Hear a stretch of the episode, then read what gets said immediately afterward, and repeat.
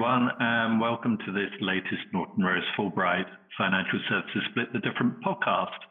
My name is Simon Lovegrove, Global Director of Financial Services Knowledge, and today I'm joined by Jonathan Herbst and Hannah Meakin, partners in our London Financial Services team, and also Floortje Nagelkerke, a partner in our Amsterdam office.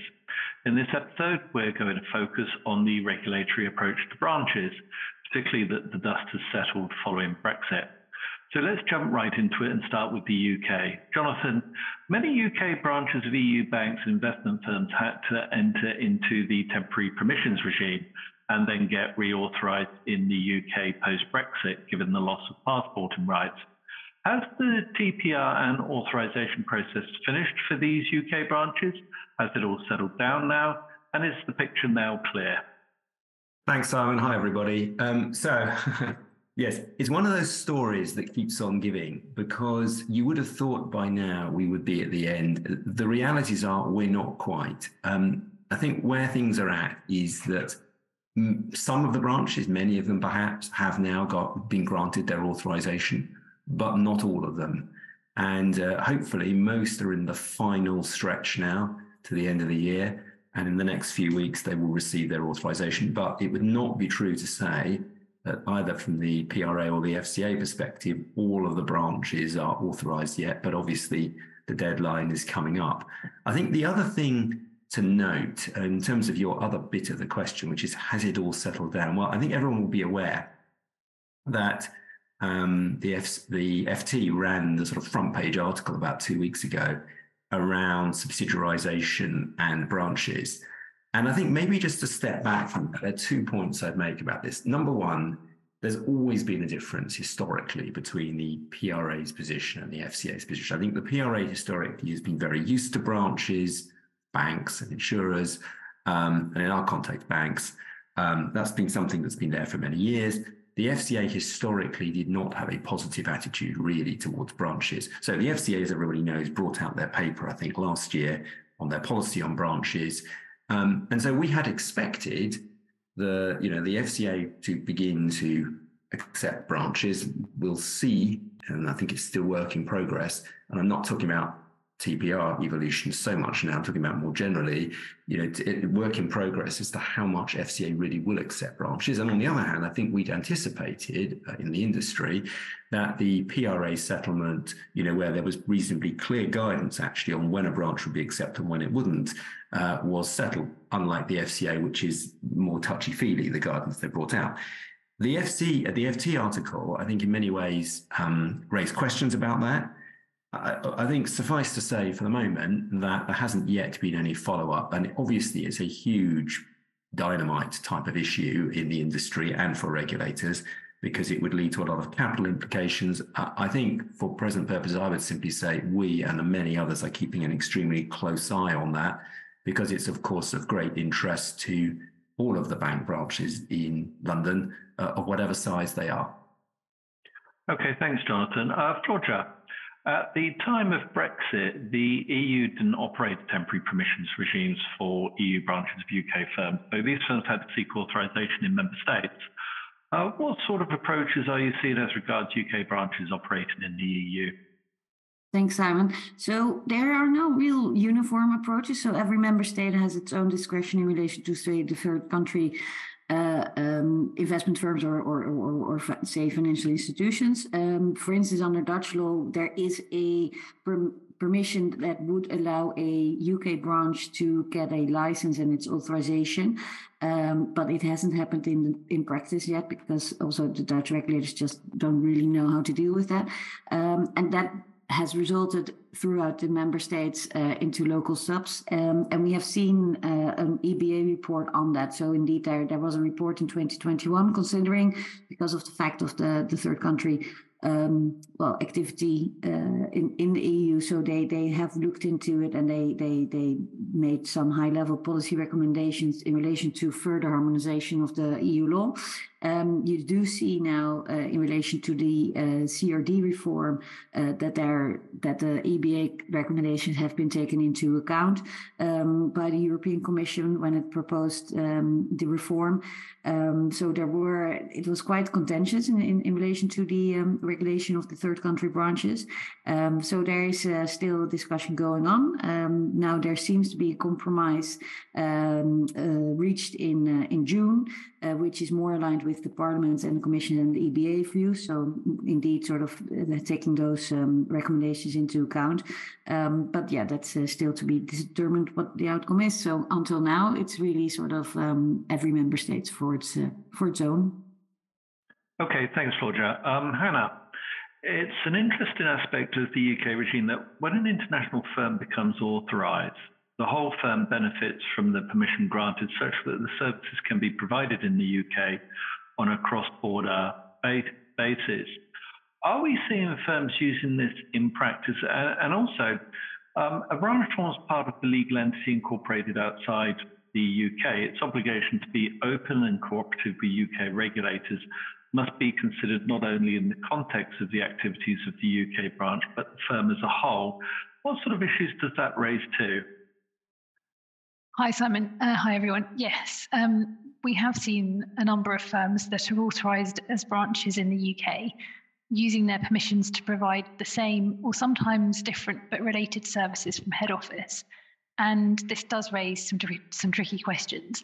Um, so, first of all, is the very practical question of where a service is actually being provided, given that many organisations have people in their branch, but also people in head office and sometimes even other offices around the world um, who are all performing a role in the transaction flow, um, just a, a, slightly different role. So, for example, could be onboarding, could be managing the relationship on an ongoing basis, um, could be sales, could be traders, could be the um, kind of booking and post trade type activities.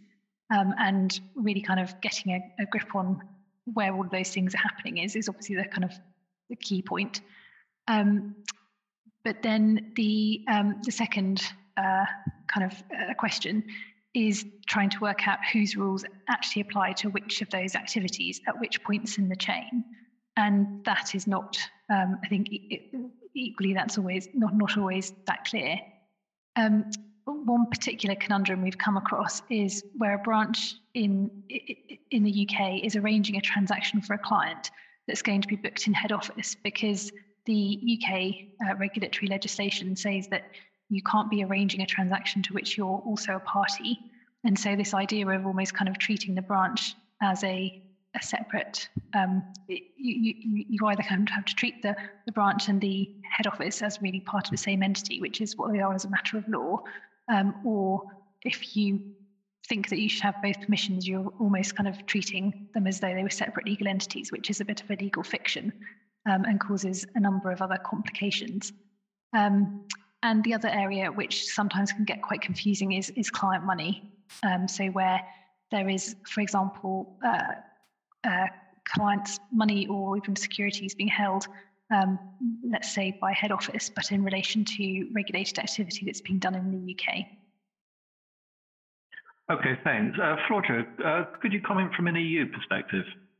Yeah, so in, in that respect, I think I relate to what Hannah says. I think that that's sort of similar to to the EU situation as well. What we have seen is that um, uh, regulators do allow that people um, have say dual hatting, so that they work for the EU entity plus the, the for instance, then in this case the UK branch, uh, and then indeed there, there's sometimes the discussion which rules would apply and are they similar or are they different?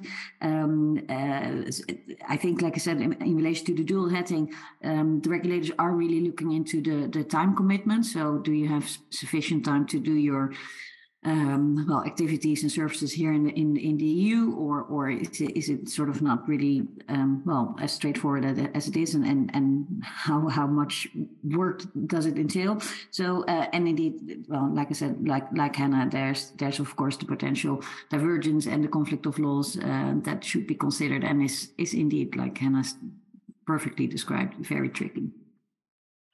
Okay, thanks. Uh, Jonathan, uh, Brexit triggered a discussion of the booking model practices used by international banks, and this issue is inextricably linked with the question of how to prevent empty shell entities from being set up. Um, I'm grateful for your view. What are the possible pressure points on booking models, and how flexible have you found the regulators to be? Yes, thanks, Simon. So um, I think I, I, it applies both ways. There were the issues related to um, third country branches booking into the EU. And then there were the issues around um, EU trades being booked into the UK in this context or a third country branch. And it isn't just UK, it applies across the globe and more generally outside the EU context. So, got to look at it both ways branch into head office, head office into branch.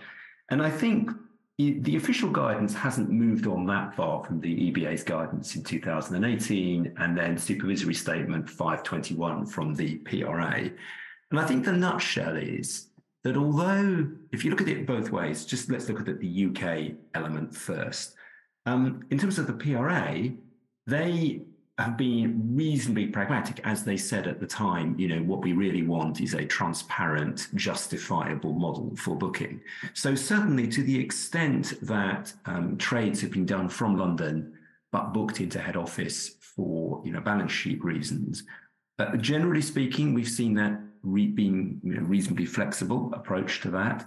Um, and I think that sort of makes sense in the context of home state capital supervision and the prudential side and generally the balance sheet. So that makes sense. Obviously, the issue we've often seen, and it's been much discussed, is the, the extent, and it links into SMCR, the extent of senior manager responsibilities, you know, to what extent are the UK management responsible just for the origination, the execution, and then the uh, credit risk analysis that goes off the back of that? Or does their you know position, does their involvement stop at origination or stop at origination and execution? So that's that's obviously a very big question. And I think the main issue that the regulators between them, and they are cooperating quite a lot now, uh, are you know interested in is making sure there are no gaps so that somebody somewhere within the bank knows what is going on. This is largely true in investment firms as well, and we see this issue less, but nevertheless the same. Uh, the other thing, just to say, and I don't want to, stray into EU turf, but just you know, from a UK perspective, what we've seen in terms of the branches is, I think it's fair to say, more flexibility than perhaps we expected um, from the EBA end and the ECB. But I think it, I think it perhaps hasn't been such an issue because, generally speaking, the London branches have been quite keen to book London business into head office. No, I don't think there's really been, or at least our perception is, there's been very little attempt to book EU business into London. And where there has been, it's been because there's been a particular business line that is run from London. So I can think of a couple of banks we work with where you have a business line that is run from London, it's, it's a specialist sector, and there's been a justifiable reason for it. So I think the good news is from both ends, at least our perception is, as long as uh, an institution, I, I, talk about banks, it applies to investment firms as well, has been able to justify their model rationally uh, in terms of the overall prudential supervision of the entity and you know look at the divide between the different bits of management in home and host. Actually it's been reasonably pragmatic and you know let's be honest about it that's how it should be and let's hope that carries on. Okay thanks jonathan. Uh, Floortje, anything to add from an eua perspective well, I, I, think I can echo uh, largely what Jonathan says. So in the in the EU, of course, we have the guidance on the booking models. Uh, the regulators are looking into it, and and uh, especially indeed for sort of on concentration risks, on the back to backs, and how that is applied. But typically, that works indeed. Like like also Jonathan says that he he notices in the UK is that they they in that sense book quite logically, and if if they do it, then the the the, the well, the regulators are quite comfortable with it. Um, it did have quite a bit of attention around uh, Brexit because of the fact that they were afraid that booking would be different uh, to circumvent certain rules and applicability of rules. I think that largely settled down, and I think that the regulators are, in that sense, currently quite comfortable with how, um, especially then the banks are dealing with that. Okay, thanks, Floortje. Um, Hannah, moving back to you now. Um, Looking at branches, what does business as usual compliance for a UK branch look like? So, operating as a regulated branch, I think, takes some serious consideration in terms of organisational setup. Um, the, the, UK regulators accept that branch strategy is going to be influenced and directed to some extent by head office, but they want to know that the branch can make its own decisions whether to undertake particular business and has the authority to do so in accordance with UK rules and expectations. In reality, this often manifests itself in the branch management committee or, or other governing body, looking much like a mini board of directors but with an additional information flow to, and importantly, also from head office. And it, indeed, the description of the senior management function 19, so the head of the uh, branch, is very similar to that of a CEO in, in, in reality. So, so this um, SMERF 19 role is a really important one because this person needs not only to have the highest degree of decision making in relation to UK business, but they also need to be sufficiently senior and influential at the executive level of the organisation itself, because they need to be aware of anything that's happening more widely in the organisation that could impact on the branch. And the regulators really expect that they, they have that knowledge and understanding and awareness. So, uh, and obviously, given that the branch is heavily reliant on, in, in reality, in most cases, it's heavily reliant on many functions that are being performed by head office or under the direct control and supervision of head office, then that is likely to involve um, awareness of a number of areas. Okay, thanks. Floortje, what does it mean from an EU head office perspective to have a branch?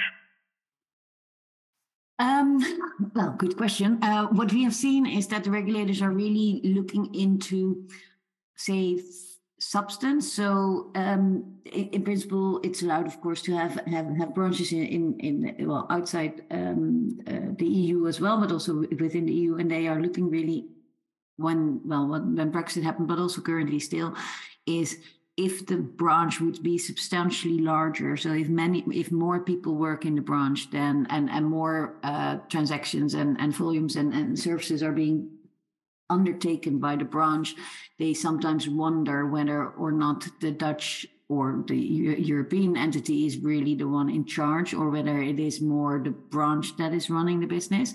So that is sort of what they that they are well focusing on when you apply for for the branch. And and of course they they will look at at governance how you manage it. They look at at dual hatting out outsourcing. Um, and and of course also they take into account the EBA guidelines in relation to the significant branches uh, of 2017 um, whereby also they they look at sort of on a prudential level on on how how compliant and what the um, what the volumes is. So, so it, it, it is really uh, a, a, focus point and it is a topic of attention, especially, like I said, in relation to whether the head office is really still in control uh, or that they may be running by the branch or, and, and like I said, in also the, the ongoing rules and applications. And I think also in relation to AML, there are a couple of uh, risks that should be taken into account. So what we have seen is that the uh, regulators are really focusing on uh, for, for financial institutions that they really have a good risk analysis in place, and especially then with third country branches, um, what kind of risks are there are they exposed to, and are they taken care of um, uh, sufficiently enough in the policies and procedures, and uh, again also on government side, governance side. So I think those are the things that we see um, when there is a um, well a UK branch or a non-EU branch.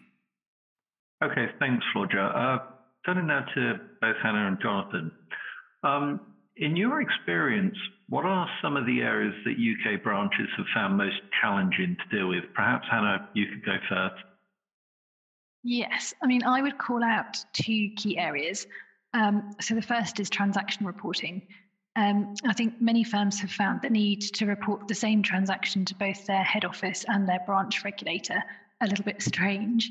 Um, I mean, we're, we're, clearly past stages of disbelief and, and, surprise, but the practicalities of actually doing this have been quite difficult for some firms to, to manage, not least because it's not as simple as reporting the same fields for each part of the entity. Um, if, if you're actually performing different roles within the transaction chain, then you might be having to, to provide uh, slightly the information in a slightly different way um, for, for each of the regulators. So that would mean, for example, having potentially two sets of systems and controls in place. Um, and again, there's there's been quite a lot of debate about where a firm is actually executing a transaction or undertaking one of the activities that triggers the need to report in the first place, and how you really determine that. So not a not a straightforward process, I think, even after several years of this being in operation. And then the second um, area I would mention is intra-entity outsourcing, um, so, you know, as mentioned earlier, a branch is very likely to be heavily reliant on human resources, technology, and systems and controls that sit as part of the head office or the wider organization. And while some organizations may have had some documentation explaining who does what and how the head office and the branch interact with each other, um, we, we have found that most firms needed to, to do a significant upgrade to their documentation in this area um, as a result of having to get their branches in the UK reauthorised. Um, and obviously, this does a bit depend on uh, the nature, scale, and complexity of the, the branch in question as to what the regulators really expect. But there is much more of an expectation that the branch is thinking about this almost as though they were a separate legal entity to the head office. And Jonathan, any thoughts from you? Yes, thanks. Um, I mean, just to add to Hannah's uh, points, I'd pick out two. I mean, one is you know, the old vexed question of follow the sun and what it really means. And this is not, isn't it's not a specifically Brexit, post Brexit question, and it's not a new question, but what on earth that means when you've got a global institution. And so, for example, things we've grappled with uh, over the years are situations where, you know, a client is taken on in a jurisdiction, may or may not be head office in reality, it is serviced by different people around the clock. And you've got these really difficult questions around application of reporting rules, conduct rules, and various other things. So, uh, and market conduct and and client facing conduct. So we won't go into all that today, but I, mean, I think that's and maybe that's a topic for another time. But we've actually done a lot of work on that, and I think the realities are, suffice it to say, that there's a tension between the legal entity view of the world and the jurisdictional view of the world, if I can put it on the one side, and the reality of follow the sun global models on the other, which you know all, all institutions are trying to get in terms of cost savings, and they are they are really intentional. And the other point I'd link to that is the mixed what I call the mixed activity problem, where just to give an example, in conduct of uh, business rules for, for UK purposes, you know, if you've got business being done from head office cross border, institutional business being done into the UK under the foreign business carve out, the vast majority, if not all, of the conduct rules have been disapplied. Some aspects of the principles still apply.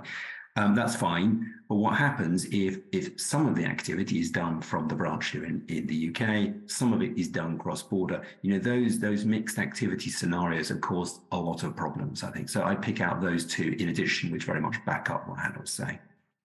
Thank you, Jonathan.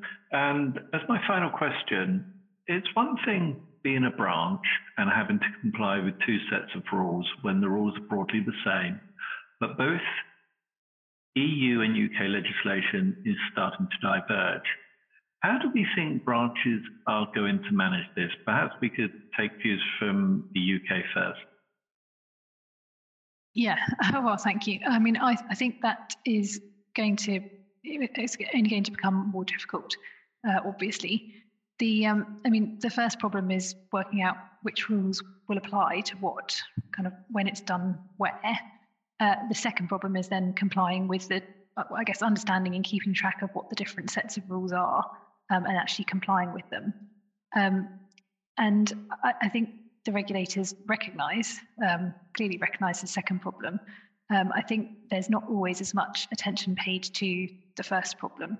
And one of the things that I think would be helpful as the rules start to um, become uh, different, more different, is to be really clear about their scope of their application, especially as it relates to branches, because um, this would be helpful to both the branches and the head offices, um, so they can understand what they might need to do differently in the different locations, and then to organise their resources accordingly.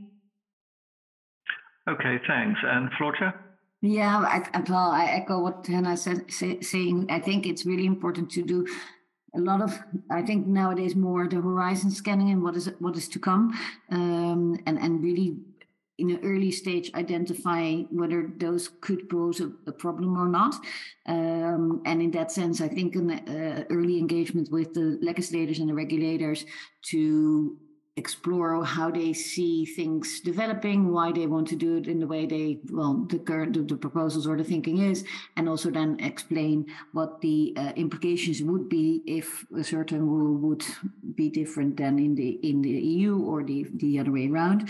Um, what we have seen is that currently sometimes if rules are different in different jurisdictions, that they take the stricter approach, so comply with the the most the, the strict um, the stricter set of rules where appropriate or possible it's not always possible. So then, therefore, you then have to say that well, the dual tracking. So then, in different jurisdictions and different offices, it's it, the, the, rules are different. But then you really need to be on top of indeed managing that appropriately. Um, so I think that is really important to well, indeed, to, to stay on top of the gap analysis between the rules, whether there is a gap or whether there, um, and and and then how to deal with that. Okay, thanks, Floortje. Um, my thanks to Jonathan Hannah and Floortje for sharing their thoughts today. That concludes this Split the Difference podcast. Previous editions of Split the Difference can be uh, found on the Norton Rose Fulbright website. Uh, we will continue to track regulatory developments in this field on our Regulation Tomorrow blog. We help, hope you found this podcast helpful. Goodbye.